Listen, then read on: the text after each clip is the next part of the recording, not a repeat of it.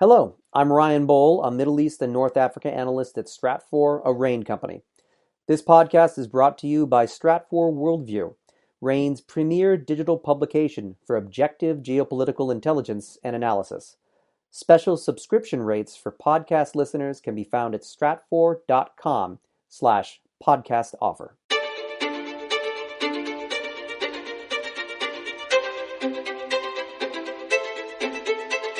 Welcome to the Essential Geopolitics podcast from Stratfor, a RANE company. I'm Emily Donahue. In the wake of January 6th unrest and attacks on the U.S. Capitol building, President Trump has been banned either temporarily or indefinitely on several social media sites. Meanwhile, Parler, a popular social media platform for Trump supporters, was blocked by Google, Apple, and Amazon.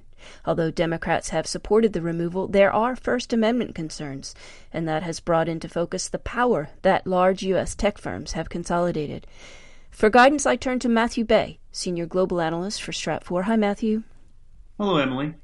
This appears to be setting up as a major constitutional issue for President elect Joe Biden. How might he handle the reaction and the growing clout of technology firms in his administration?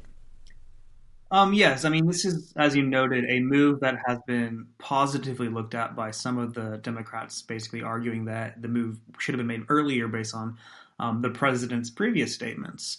But we also have to keep in mind that the Democratic Party and, and really the Republicans as well have all been looking at the power of these tech companies moving forward. Um, for example, we had um, an antitrust case that was launched against Google and Alphabet um, late last year. Uh, we've had a couple of other cases that have been brought up against companies like Facebook, etc. Uh, and meanwhile, the Democrats in, in the House um, in October they unveiled essentially a, a strategy paper um, questioning the dominance of, of these large tech companies. So I do think that um, we are going to see um, the Biden administration just look at ways to strip down some of that power through increased regulations. Um, it's not really going to be clear whether or not these are going to be legislative or, or otherwise. Um, but clearly, there is bipartisan support to go after these companies. Now, there's not necessarily agreement on how to do that, but there's clearly going to be some movement on that in the next four years. Given past limitations of U.S. antitrust investigations against tech companies, how successful should we expect some of these legal pushes to be? Right. So, um, antitrust law here in the United States, and some of the cases that have been brought up against, um, say, companies like Microsoft in the past, have really only de- dealt a, a glancing blow to to tech companies. And there is a question as to whether or not um, some of the specifics in the way that U.S. antitrust law currently is is legislated and also is implemented from the court system um, is something that can actually um, tackle the way that tech companies have actually evolved, particularly companies like Amazon, Google, and, and, and Apple. Um, one of the big defining characteristics of the U.S. system when it comes to antitrust law has been around um, doing harm to uh, consumers. And since a lot of these companies offer their services for free, um, there is a question as to whether or not um, that actually then harms U.S. Uh, consumers' interests, and you'll have to prove that in court to some degree in order to make that that kind of a, an implication. Now, some uh, people have argued, and this is something that they might have gained, gained traction on, um, that things like you know giving access to data, which is really what powers Amazon, uh, Google, and, and, Apple, it's potentially the giving up of data is a cost to the consumer, and that is something that can then, then be making an argument um, that. Uh, the tech companies are actually causing some ha- level of harm uh, from an economic standpoint to consumers.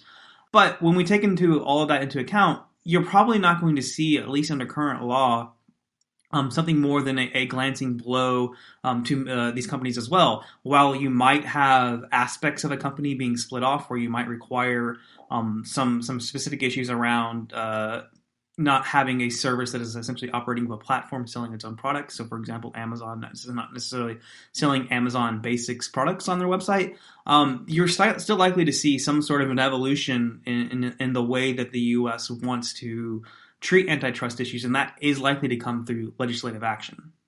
Matthew, given the current and past political differences between Democrats and Republicans, is it possible that the parties could agree on some of the changes through legislation?